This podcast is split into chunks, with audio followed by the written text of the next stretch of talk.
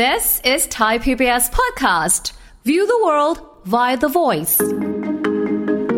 ในกลุ่มคนที่ออกกำลังกายทั่วไปเนี่ยถ้ามีอาการบูบขึ้นมาได้เนี่ยก็มีปัจจัยกระตุ้นได้นะครับยกตัวอย่างเช่น มีภาวะอดนอนมาอ่านะครับอดนอนนะครับหรือบางท่านเนี่ยมี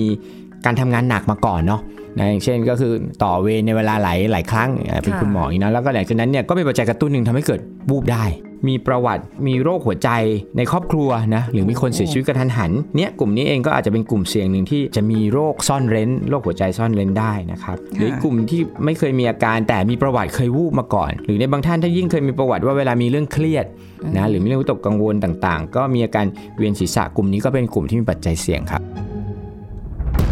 ฟังทุกเรื่องสุขภาพ อัปเดตททุกโรคภัย ฟังรายการโรงหมอ กับดิฉัน สุรีพร วงศิตพรค่ะ This is Thai PBS podcast. สวัสดีค่ะ คุณผู้ฟังคะขอต้อนรับเข้าสู่รายการโรงหมอทางไทย PBS Podcast ค่ะ วันนี้พบกันเช่นเคยนะคะ ติดตามเรื่องราวสาระดีๆกันได้ค่ะ วันนี้เราจะคุยกันถึงเรื่องของอาการวูบจากการออกกำลังกาย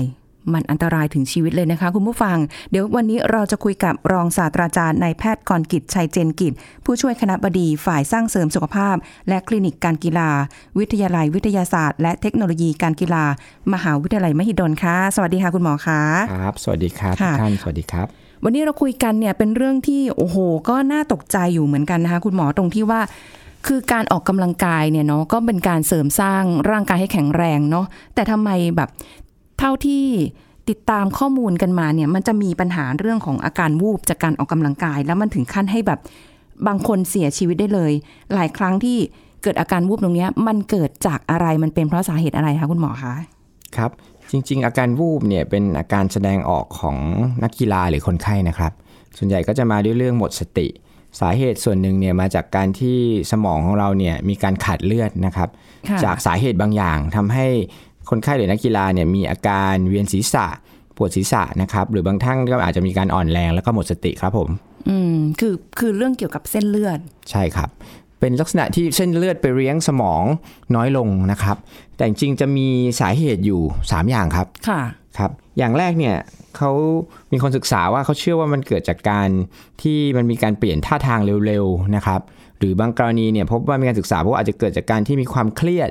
อดนอนเป็นปัจจัยทางจิตใจค่ะนะกลุ่มเนี้ยทำให้เกิดอาการวูบได้นะครับ ซึ่งสาเหตุหลัก ๆ ทางการแพทย์เนี่ยบางครั้งยังยังหาคำอธิบายที่เป็นวิทยาศาสตร์ได้ยากแต่เกิดขึ้นได้นะครับค่ะในกลุ่มหนึ่งที่เราเจอได้เนี่ยก็เป็นกลุ่มที่เกิดจากหลังจากการออกกำลังกายหนักๆนะครับ ในกลุ่มเนี้ยมีคำอธิบายว่าเนื่องจากเวลาเราออกกำลังกายหนักๆเนี่ยปกติเราออกกำลังกายเนี่ยเส้นเลือดเนี่ยเราต้องฉีดสูบฉีดเลือดเพื่อไปเลี้ยงอวัยวะต่างๆนะครับหลังจากนั้นเราก็จะมีเลือดวิ่งไหลกลับหัวใจ ทีนี้เวลาเราหยุดออกกำลังกายเร็วๆ ออกมาหนักๆเนี่ยเลือดที่วิ่งไหลกลับจากร่างกายเนี่ยเฉพาะยิ่งจากกรณีที่กล้ามเนื้อมันบีบกลับ มันลดลงอย่างเร็วนะครับมันทำให้เลือดเนี่ยมันเข้าสู่หัวใจน้อย ในทางเดียวกันมันก็เลยทำให้เลือดออกไปน้อยลงค่ะทุกท่านลองนึกภาพเหมือนปั๊มน้ำเนี่ยครับถ้าเรามีปั๊มน้ำเนี่ยแล้วทุกท่านปั๊มน้ำไว้ ท่านต้องมีแหล่งเก็บน้ำถูกไหมครับใช่เมื่อไรก็ตามถ้าแหล่งเก็บน้ำมันพร่องลงน้อยไป ปั๊มน้ำทำงานได้ลดลง มันก็ไม่มีน้ำปั๊มออกค่ะอันนี้คือเป็นคำอธิบายในในปัจจัยอันที่สองก็คือหยุดออกกำลังกายเร็วๆหรือวูบนะครับค่ะ อันที่3เนี่ยก็เป็นกลุ่มที่เกิดจากการที่มีโรคประจำตัวนะครับ เช่น โรคหัวใจนะครับ หรือมีปัญหาเกี่ยวกับเรื่องของต่างๆ ที่เกี่ยวกับการบีบตัวของเส้นเลือด ก็จะทำให้เอ่อการบีบตัวมีปัญหา ซึ่งกลุ่มนี้ก็จะเกิดอาการวูบได้ครับอืมก็อาจจะมีปัจจัยเสี่ยงคือแต่จริง ๆกำลังมองภาพว่า โดยส่วนมากแล้วคนที่ออกกำลังกายเนี่ยเขาก็ออกมาโดยตลอดอยู่แล้ว ร่างกายแข็งแรงอยู่แล้วอะไรอย่างเงี้ยนะคะแต่มันอาจจะมีอะไรภายในที่ เขาไม่รู้ว่ามันอาจจะส่งผลในขณะออกกำลังกาย แล้วมันด้วยจากปัจจัยสาเหตุตรงนี้ได้ใช่ไหมคะ ใช่ครับ ขอบคุณคำถามนี้น่าสนใจมากนะครับ เราพบว่าอย่างนี้ครับในกลุ่มคนที่ออกกำลังกายทั่วไปเนี่ยถ้ามีอาการวูบขึ้นมาได้เนี่ยก็มีปัจจัยกระตุ้นได้นะครับ ยกตัวอย่างเช่น มีภาวะอดนอนมาอ่านะครับอดนอนนะครับหรือบางท่านเนี่ยมีการทำงานหนักมาก่อนเนาะนะครับผมมีเคสตัวอย่างเช่น เราเคยมีนักวิ่งที่ร่างกายแข็งแรงครับ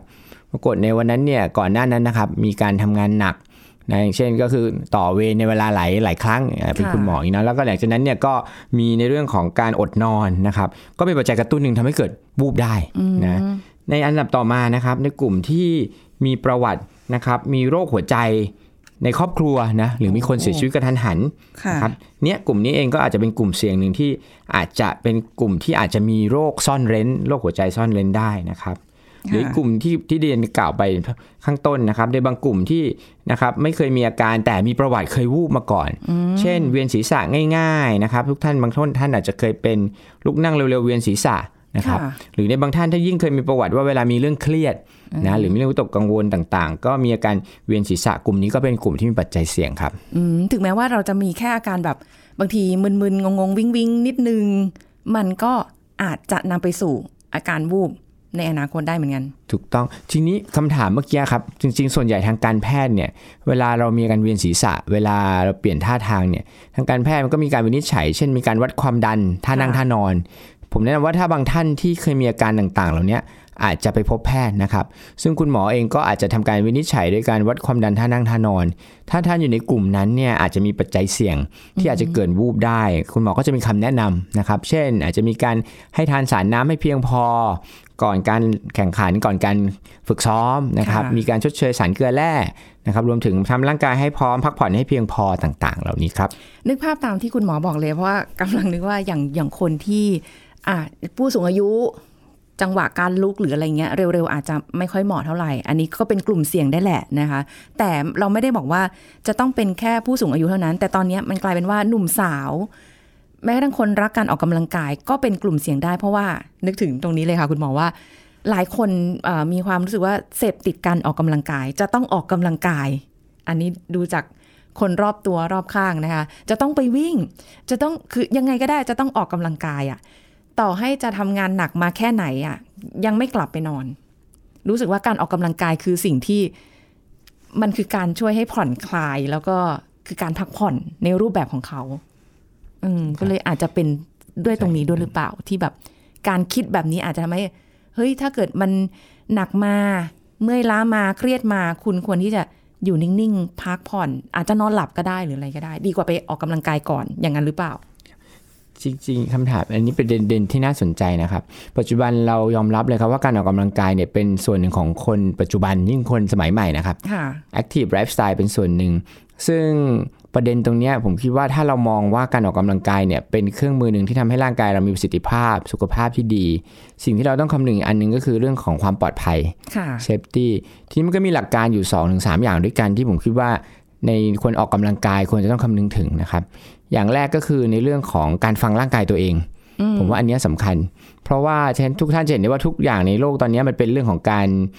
ติดตามดูนะครับ เช่น ท่านขับรถท่านก็คงดู gauge ความร้อนเนาะใช่ไหมท่านก็ต้องติดตามดู voltage ของแบตเตอรี่ค่ะร่างกายเราเองก็มีระระดับที่เราต้องติดตามตัวเองนะครับเพราะฉะนั้นเมื่อใดก็ตามถ้าท่านออกกำลังกายเนี่ยท่านต้องฟังร่างกายตัวเอง สิ่งที่ควรดูมีอะไรบ้างนะครับ อย่างแรกเลยถ้าเป็นเรื่องของระบบที่เราว่ากันเรื่องวูบเนี่ยท่านต้องสังเกตอาการตัวเองว่าเมื่อใดก็ตามถ้าเราเริ่มมีอาการเวียนศีรษะนะหรือบางคนอาจจะบอกว่าบ้านหมุนต่างๆ อันเนี้ยท่านต้องพึงพิจารณาแล้วว่าร่างกายเราอาจจะไม่ปกติ นะครับเพราะฉะนั้นถ้าท่านกำลังออกกำลังกายอยู่ในในขณะนั้นเนี่ยคำแนะนำก็คือว่าควรจะต้องผ่อนลงหรือทำให้การออกกำลังกายนั้นเบาลง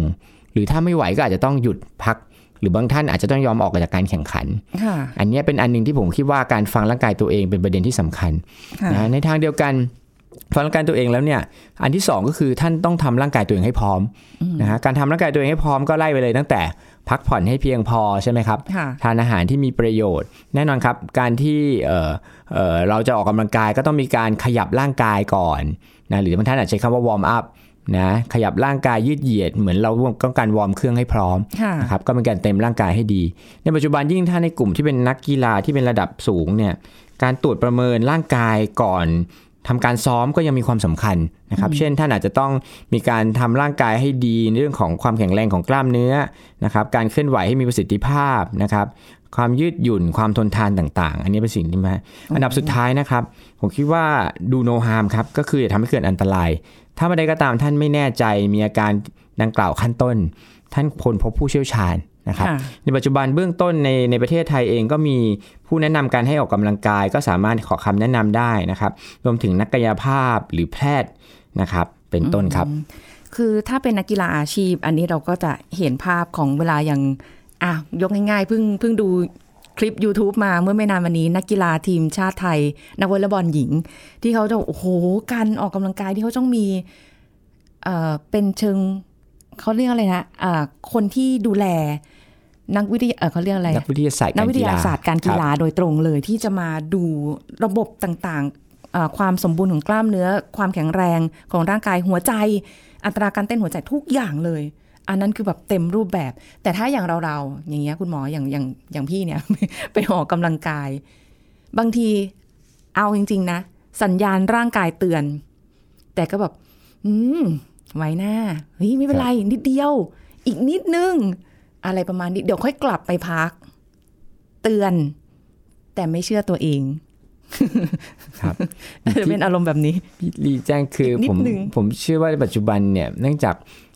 กีฬาก็มีหลายระดับใช่ไหมครับบางท่านค่ะเอ่อกีฬาบางระดับเนี่ยอาจจะเป็นเรื่องของความเป็นเลิศ บางท่านเรื่องของเน้นสุขภาพ แต่จริงๆแล้วพื้นฐานในเรื่องของร่างกายเหมือนกัน ความต่างแค่เป้าหมายกับกระบวนการ เพราะฉะนั้นหลักการที่บอกดังกล่าวเมื่อกี้ครับพี่ลี จริง ๆ เราสามารถใช้ได้ทั้งระดับนานาชาติ รวมถึงคนทั่วไปที่ออกกำลังกาย แต่ในเรื่องของความเอ่อแม่นยำหรือความเอ่อเป้าหมายที่ตั้งอาจจะแตกต่าง เพราะฉะนั้นหลักการใช้อันเดียวกัน ในทางเดียวกันเมื่อกี้ในกรณีเราบอกเป็นเราเป็นทีมชาตินะครับ ทีมชาติเองเขาก็มีกระบวนการหรือระดับโลกก็ได้นะครับอย่างพูดตอนนี้อาจจะพูดถึงฟุตบอลโลกอาจจะเข้ากระแสเนาะเขาก็มีการทำร่างกายที่เป็นระบบนะครับ แต่หลักการเนี่ยใช้หลักการเดียวกันนะครับ เขาต้องมีการฟังร่างกายตัวเองแน่นอน เขาต้องมีการตรวจประเมินก่อนการเข้าร่วม เขาต้องมีการทำร่างกายให้เหมาะสมเพื่อการแข่งขัน แต่รูปแบบเขาจะเน้นเพื่อความเป็นเลิศนะครับ แต่ของเราเนี่ยก็จำเป็นต้องทำแต่เราอาจจะใช้ในประเด็นของเรื่องเพื่อสุขภาพ ค่ะ ก็เพื่อสุขภาพเราก็ต้องเอาให้ถูกต้องแบบสุขภาพดียาวๆ ไม่ใช่แบบว่าใช่ครับร่างกายเตือนมาแล้ว เริ่มมีอาการแบบวิงวิงเชื่อว่าคุณผู้ฟังหลายท่านอาจจะเคยมีบ้างนะคะ ถ้าเกิดครัสบมมติว่า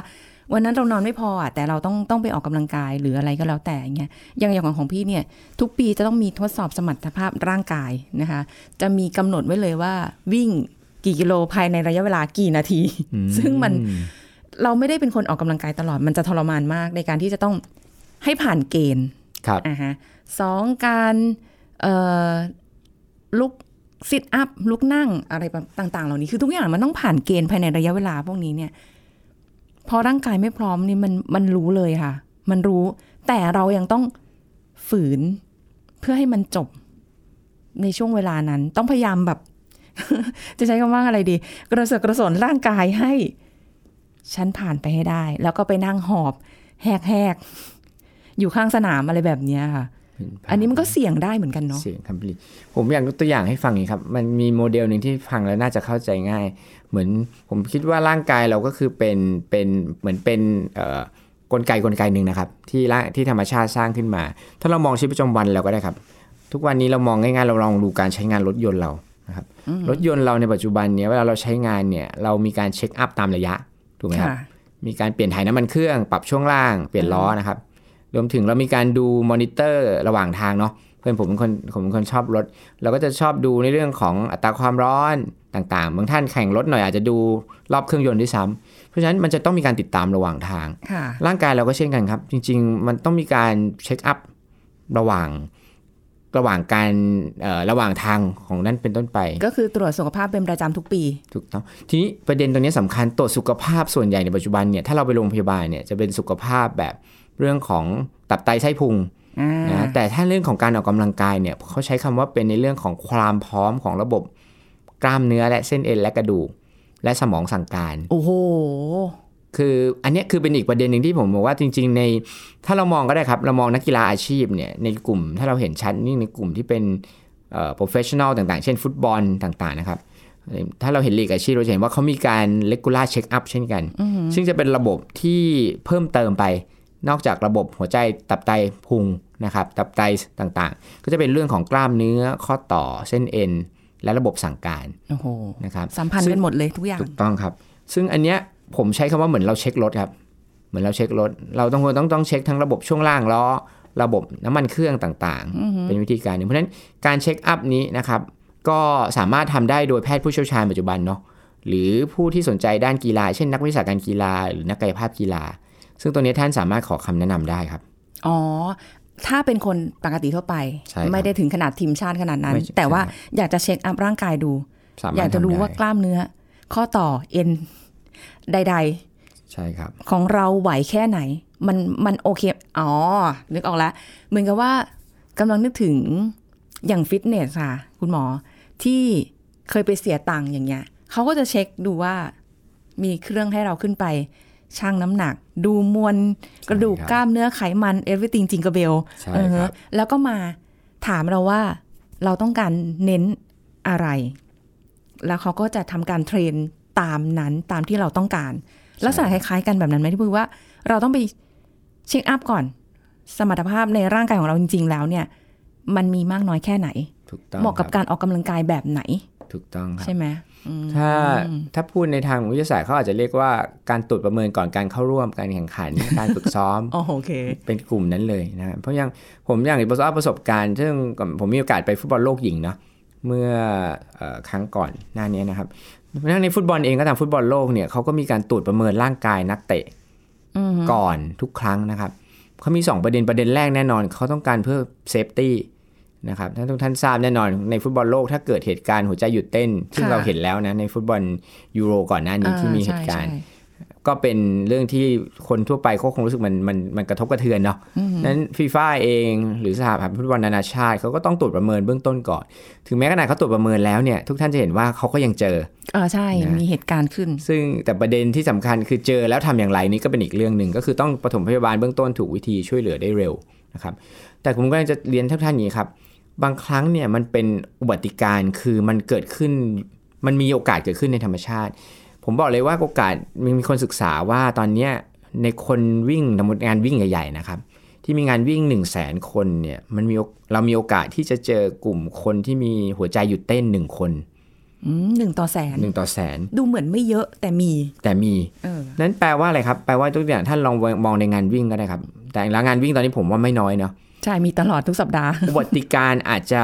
ที่บอกไม่ถึงหนึ่งแต่ไม่ถึงหนึ่งแปลว่าไม่เกิดถูกไหมครับ เพราะฉะนั้นมีโอกาสเกิด มันวิธีการที่เราจะลดได้อย่างแรกที่ผมบอกคือก็ต้องตรวจประเมินก่อนการเข้าร่วม ฟังร่างกายตัวเองทำร่างกายให้พร้อม และสุดท้ายที่สำคัญมากก็คือเรื่องของการกู้ชีพปฐมพยาบาลเบื้องต้นต้องรวดเร็ว ถูกต้องส่งต่ออย่างรวดเร็ว อันนี้เป็นประเด็น ซึ่งก็คงเป็นเรื่องที่ที่ถ้าเราสนใจคงต้องศึกษากันต่อไป แล้วก็ทำให้ถูกต้องตามหลักการนะครับ ก็แสดงว่าจริง ๆ แล้วไม่ว่าจะเริ่มในการที่จะออกกำลังกายอะไรก็แล้วแต่นะคะ คุณผู้ฟังก็คือ ถ้าจะไปประเมินได้ในเชิงทางวิทยาศาสตร์การกีฬาได้เนี่ย ก็น่าจะเป็นตัวช่วยให้เราได้ได้รู้ความเสี่ยง หรือว่าอะไรที่เราทำได้บ้าง หรืออะไรที่เราทำไม่ได้บ้างในในช่วงต้นก่อน พอออกกำลังกายไประยะหนึ่งแล้วมันอาจจะเกินขีดความสามารถในบางอย่างไปเราก็ไปตรวจประเมินอีกทีนึงว่า เราอาจจะเพิ่มสเต็ป แบบนั้นก็ได้ อันนี้จะเพิ่มความปลอดภัยใช่ไหมคะถูกต้องเลยครับ เพราะฉะนั้นตอนนี้ครับคำแนะนำเนี่ยที่มีเป็นแนวทางปฏิบัตินะครับ ถ้าทุกท่านอยากออกกำลังกายปลอดภัยแล้วก็ได้ประสิทธิภาพที่ต้องการเขาก็จะนำอย่างแรกคือก็ต้องทำการตรวจประเมินก่อนการเข้าร่วมก่อนค่ะก็มีตั้งแต่ใช้คำถามมีการตรวจร่างกายนะครับ หลังจากนั้นก็จะต้องมีการทำร่างกายนะครับทำร่างกายให้พร้อมค่ะต่อการเล่นต่อการแข่ง นะครับ เช่นเรื่องของการเอ่อยืดเหยียด การทำความแข็งแรง การทำการทรงตัว การปรับการเคลื่อนไหวค่ะหลังจากนั้นท่านก็ต้องมีการฟังร่างกายตัวเองอ่าอ่าใช่ไหมครับ มอนิเตอร์ตัวเอง และสุดท้ายก็ที่สำคัญเช่นกันก็คือในสิ่งที่ที่ที่ท่านอยู่หรือที่ที่ที่ท่านออกกำลังกาย ก็ต้องมีกระบวนการปฐมพยาบาลเบื้องต้น ส่งต่ออย่างถูกวิธีและรวดเร็วค่ะครับเดี๋ยวให้คุณหมอย้ำอีกทีหนึ่งว่าไอ้คำว่าฟังเสียงร่างกายอะคือแต่ละคนอาจจะนึกภาพว่า เอ๊ะ มัน มันจะบอกเรายังไง มันจะมีอาการหรือว่ามันจะมีอะไรให้เรารู้สึกว่ามันต้องหยุดก่อนนะ มันต้องพักก่อนนะ ฟังเสียงร่างกายตัวเองเนี่ยก็ไล่ไปตั้งแต่อาการที่จะมีอันตรายนะครับ ทุกท่านลองนึกภาพร่างกายเรานี่มีระบบที่สำคัญที่ทำให้เราอยู่รอดได้ก็หัวใจ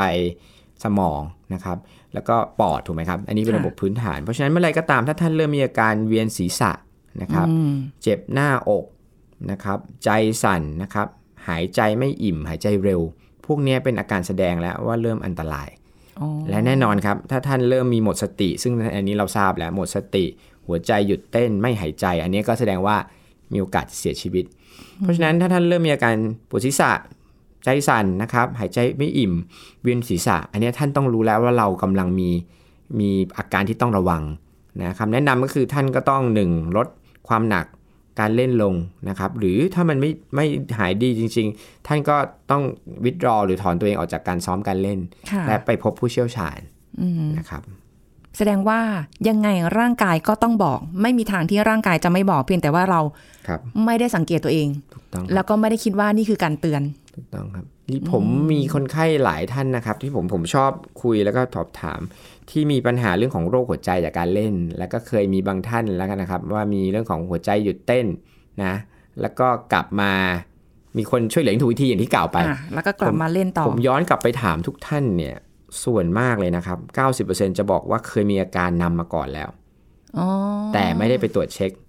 อ่าอันนี้ผมเป็นอุทาหรณ์ไว้ครับ เพราะฉะนั้นหมายความว่าอะไรครับ ถ้าเราตามหลักการเนี้ยท่านจะต้องรู้ตัวเองแหละ แล้วท่านก็ต้องไป seek for expert ถูกไหมหาผู้เชี่ยวชาญเพื่อตรวจประเมินว่า ฉันเป็นอะไร ฉันปลอดภัยไหมที่จะเล่นต่ออืมแล้วพอได้ได้คำตอบแล้ว ท่านก็กลับไปเล่นใหม่ได้แต่ถ้าท่านมีเจอว่าท่านมีปัญหาคำถามต่อไป ก็จะถามว่าแล้วฉันเล่นได้แค่ไหน อะไรได้ไม่ได้ มันก็จะตามมาค่ะเพราะฉะนั้นเราก็จะมีสิ่งที่จะติดตามดูตัวเอง เราก็จะรู้ข้อจำกัดของเราค่ะแล้วก็จะรู้ว่าเราควรจะทำยังไง อืม แสดงว่า อ่า มันก็ต้องสัมพันธ์กับเรื่องของการเช็คอัพร่างกายประจำปี ตรวจสุขภาพร่างกายประจำปี เพราะว่าหลายคนอาเชื่อว่าโดยส่วนมาก จะไม่ค่อยไปตรวจสุขภาพอยู่แล้วนะคะ แล้วพอวันหนึ่งที่จะมาออกกำลังกาย เพราะว่า เออเราก็ออกกำลังกายคือกีฬายาวิเศษเราก็ เออครับก็ไม่ได้มีอะไรนี่ แต่เราแค่ไม่รู้ว่า ข้างในจริง ๆ แล้ว มันมีอะไรซ่อนอยู่ เพียงแค่ว่ามันอาจจะยังไม่ได้แสดงอาการอะไรออกมาแบบนั้นเนาะครับมันก็ เพราะฉะนั้นการฟังเสียงร่างกายตัวเอง การรู้ตัวเองเนี่ยครับ คือจุดเริ่มต้นที่เราต้องต้องครับ ต้องฟังแล้วแหละครับ แต่ส่วนใหญ่ นี่แหละอย่างที่ตัวเองก็ผ่านมาก็ฝืนไป เพราะว่าหนึ่งไม่ได้วอร์มร่างกาย ไม่ได้วอร์มร่างกายอย่างดี ไปทดสอบร่างกายปุ๊บปั๊บ ก็โชคดีที่ยังไม่ได้ถึงถึงขนาด หรืออย่างที่คุณหมอบอกตั้งแต่ตอนต้นก็ได้เนาะว่า เฮ้ย เราทำงานหนักในช่วงที่ผ่านมาหรือเปล่า พักผ่อนเพียงพอหรือเปล่า มีอะไรที่มันไม่ได้ใช้ชีวิตปกติหรือเปล่า อันนี้ก็เป็นตัวเริ่มต้นที่ เราค่อยๆเบาๆก่อนก็ได้เนาะน่าจะใช่ถูกครับต้องใช่ไหมใช่ครับอืมแต่ถ้าสมมติว่ามันมีอาการพวกนี้แล้ว ให้ถอนตัวหรืออะไรเงี้ย แล้วเราเราก็ไป check up check up แล้วก็อันนี้ก็ขึ้นอยู่กับการวินิจฉัยของคุณหมอแล้วใช่ไหมครัคะบว่าเรากลับไปเล่นได้ไหม หรือมีความเสี่ยงใด ๆ ต่อไป หรือว่าต้องอยู่ในการควบคุมของของแพทย์ตลอดในการที่จะออกกำลังกาย อันนั้นก็คือเป็น step ต่อไปครับอืมแล้วถ้าเกิดคนที่แบบคนที่ชอบออกกำลังกายมากๆอย่างเงี้ยครับอย่างที่เป็นข่าวอย่างเงี้ยค่ะ ว่าก็เช็คอัพแล้วก็ไปตรวจแล้วก็ก็ อะไรแล้วเนี่ย เสร็จแล้วก็กลับไปเล่นอีก คราวนี้ไม่ฟื้นแล้วอะคืออย่างที่ทราบว่าส่วนใหญ่เนี่ยโรคหลาย ๆ โรคเนี่ยในปัจจุบันเราอะมันอาจจะตรวจพบได้ยากถูกไหมครับเพราะว่าอย่างที่เราทราบเราไม่สามารถเอ่อบอมการตรวจทั้งหมดให้กับทุกคนได้ เพราะฉะนั้นการที่เอ่อคุณหมอเนี่ยจะลงตรวจวินิจฉัยลึกบางอย่างเนี่ยบางหนึ่งเนี่ยอาจจะต้องสงสัยหรือมีอาการแสดง ทีเนี้ยผมเลยคิดว่าสิ่งที่จะได้ประโยชน์กับคนทุกท่านมากสุดคือเรื่องของฟังร่างกายตัวเอง เพราะอันเนี้ยเรารู้อยู่แล้วมันคืออยู่กับเราอืมอืมเราจะทราบสองก็คืออย่างที่ว่าคือพอฟังปุ๊บต้องถามตัวเองว่าแล้วฉันรู้หรือยังฉันเป็นอะไร ฉันทำอะไรได้ไม่ได้ค่ะนะอันนี้คือสิ่งที่ผมคิดว่าอันเนี้ยจะเกิดประโยชน์กับกับประชาทุกท่านที่ฟังมากที่สุด อันต่อมาให้เป็นหน้าที่ผู้เชี่ยวชาญครับเพราะถ้าไปเจอผู้เชี่ยวชาญแล้วเนี่ยสิ่งที่ผู้เชี่ยวชาญจะกำลังจะหาให้ท่านคือท่านเป็นอะไร แล้วทำได้แค่ไหนอะไรเป็นข้อระวังอืมแต่ที่ผมบอกสุดท้ายสำคัญที่สุดที่ท่านทราบนะเราเราพยายามทุกอย่างแล้วยกตัวอย่างผมบอกเราจะบอกเวลาอยู่ที่มหาวิทยาลัยเสมอว่าเราทำดีทุกอย่างแล้วบางครั้งมันเป็นอุบัติเหตุครับ ทุกท่านจะดูว่าบางอย่างเราทำทุกอย่าง safety ทุกอย่างเนาะมันก็ยังเกิดอุบัติเหตุ เพราะฉะนั้นวิธีการนี้เราต้องคิดคือ แล้วถ้าเกิดขึ้น เราจะปฐมพยาบาลส่งต่อรักษาอย่างไร ก็คือต้องถามตัวเองว่าแล้วที่ที่เราไปออกกำลังกาย ที่ที่เราไปแข่งขันเนี่ยเขาเตรียมพร้อมในการปฐมพยาบาล ช่วยเหลือกู้ชีพส่งต่อแค่ไหน ค่ะ ซึ่งถ้าเกิดแล้วถ้าท่านมีเอ่อการดูแลที่ถูกต้องทันท่วงทีส่งต่อรวดเร็ว ท่านก็มีโอกาสรอดชีวิตปกติได้สูงเหมือนกันเพราะฉะนั้นผมเชื่อว่ามันต้องประกอบกัน 3 อย่างโอ้โหป้องกันฟังร่างกายนะแล้วก็มีระบบการดูแลที่ถูกต้องทันท่วงทีครับผมอือหือนี่คือสิ่งที่จะต้องมีทั้งองค์ประกอบถูก ต้องครับอุ้ยเดี๋ยวนี้แสดงว่าถ้าจะไปออกกำลังกายที่ไหนเนี่ยต้องดูว่า safety ของเขาเนี่ยเครื่องไม้เครื่องมือการที่จะช่วยในการปฐมพยาบาลเบื้องต้น เพราะว่าของแบบเนี้ยเมื่อกี้คุณหมอบอกว่ามันเป็นอุบัติเหตุได้อะมันเกิดอะไรก็ได้อะเราไม่รู้ล่วงหน้า เราไม่รู้หรอกว่าโอเคเช็คอัพมาแล้วอะก็ดูเหมือนไม่ได้เป็นอะไร นักกีฬาที่เขาแข็งแรงมากๆเขายังแบบปุ๊บไม่ไม่ได้มีโอกาสมาอยู่ในสนามต่ออย่างเงี้ยก็ก็มีเดี๋ยวนี้มันรู้สึกเหมือนจะเยอะขึ้นนะคุณหมอ คือเนอะมุมมุมใช่ไหมมองเป็นอย่างนี้ครับท่านนึกภาพนะครับ นักกีฬาที่เราเห็นในปัจจุบันเนี่ยที่เราเห็นในข่าวเนี่ยส่วนใหญ่เป็นนักกีฬาระดับสูงเนาะที่มีรายได้มากมีชื่อเสียง โดยกระบวนการเนี่ยเขาต้องได้รับการตรวจประเมินอย่างดี ใช่ รวมถึงในเรื่องของการองค์ความรู้ต่างๆ แต่ผมก็จะบอกว่าสุดท้ายมันมันเกิดขึ้นได้อะที่ผมบอก nobody can control everything นะเราควบคุมทุกอย่างในโลกนี้ไม่ได้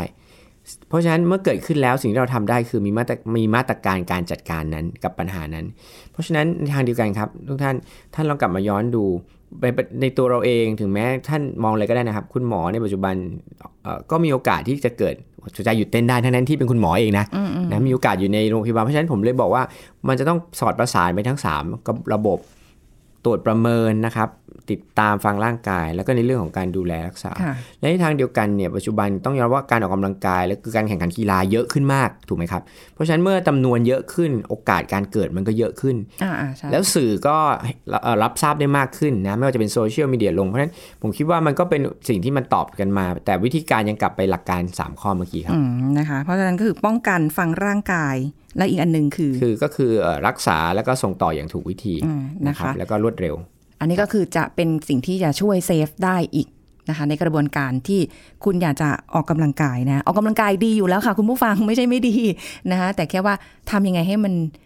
ดีขึ้นไปอีก แล้วก็ไม่มีความเสี่ยงในการที่จะแบบอยู่ๆวูบเพราะใครๆก็เป็นได้ไม่ใช่แค่นักกีฬาแข็งแรงอย่างเดียวนะคะหรือคนที่สูงวัยเท่านั้น ทุกคนมีโอกาสเสี่ยงทั้งนั้นเลยนะคะอะคุยกันมาวันนี้เป็นแนวทางให้สำหรับคุณผู้ฟังนะคะ ได้รู้ถึงวิธีการที่เราจะออกกำลังกาย แล้วก็ไม่ต้องเสี่ยงกับ อันตรายถึงชีวิตกับอาการวูบตรงนี้นะคะ ขอบคุณคุณหมอกรกฤษค่ะครับขอบคุณสวัสดีนะคค่ะรับสวัสดีครับเอาละค่ะคุณผู้ฟังหมดเวลาแล้วนะคะ เราจะกลับมาพบกันใหม่ครั้งหน้ากับรายการโรงหมอทางไทย PBS Podcast ค่ะ วันนี้ลาไปก่อนนะคะ ขอบคุณที่ติดตามรับฟัง สวัสดีค่ะ This is Thai PBS Podcast. เคยสงสัยหรือไม่เวลาที่เรากินอาหารชนิดเดียวกันกับเพื่อน เราเกิดอาการท้องเสียแต่เพื่อนกลับสบายดีไม่มีปัญหา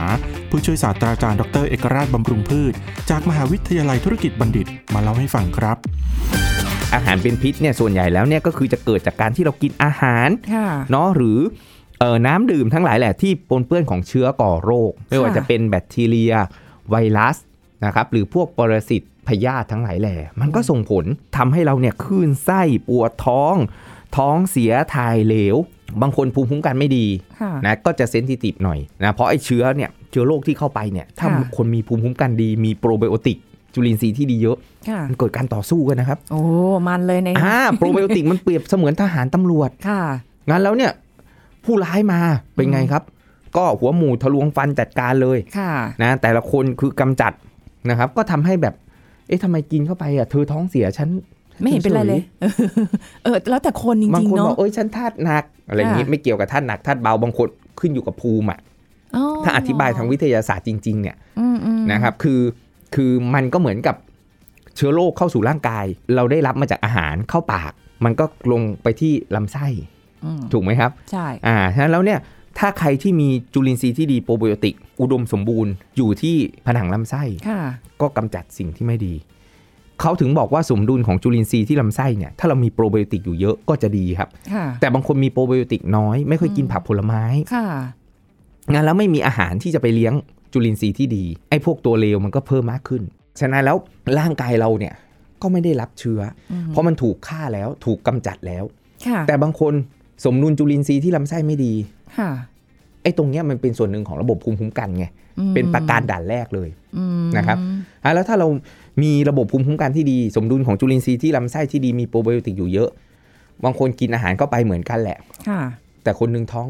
ต้องเสียท้องเสียอาหารเป็นพิษอีกคนหนึงไม่เป็นมหรือเป็นไม่เท่ากันค่ะบางคนถ่ายไปสามป้าดค่ะอีกคนนึงถ่ายไปทีเดียวแล้วก็แบบ ก็จบเลยอ่าถูกต้องครับอ่าแล้วแล้วแต่ละคนเนี่ยมันต่างกัน ท้องเสียมันมีขึ้นหลายสาเหตุครับ เช่นบางคนไปกินนม แล้วแบบโอ้ท้องเสียตลอดเลยเขาไม่ได้อาหารเป็นพิษนะครับค่ะแต่เขามีภาวะที่เออภาษาทางการแพทย์เขาเรียก lactose intolerance คือไม่ทนต่อการย่อยน้ำตาลแลคโตสไม่ทนต่อน้ำตาลแลคโตสคือเขาย่อยได้ไม่ดีค่ะหรือบางคนอาจจะแพ้อาหารเออท้องเสียแต่ไม่ใช่อาหารเป็นพิษค่ะนะถ้าอาหารเป็นพิษคือมีเชื้อโรคเลยแหละอ๋อ นะบางคนไปกินผัก สลัดผักแล้วค่ะท้องเสียอืมอาหารเป็นพิษ เพราะมีไข่พยาธิอยู่ มีปรสิตอยู่ค่ะอย่างนี้ยครับอืมก็ต้องระวังหรือมีแบคทีเรีย เชื้อก่อโรคปนเปื้อนอยู่นะค่ะซึ่งพวกเนี้ยมันพบในอาหารได้เยอะมากอืมบางทีอาหารค้างคืน นึกออกไหมครับ แล้วใช่อากาศบ้านเราร้อนค่ะถ้าต่างจังหวัดเนี่ยชอบใส่ตู้กับข้าวอืมแล้วเกิดอากาศมันร้อน มันก็มีผลครับนะแล้วเชื้อต่างๆที่ พบในอาหารที่มันแบบกึ่งสุกกึ่งดิบนะหรือทำมาจากนมหรือกะทิอืมที่มันบูดเสียง่ายไขมันค่ะสูง เชื้อก่อโรคมันจเจริญเติบโตได้ดี This is Thai PBS Podcast ติดตามรายการทางเว็บไซต์และแอปพลิเคชันของไทย PBS Podcast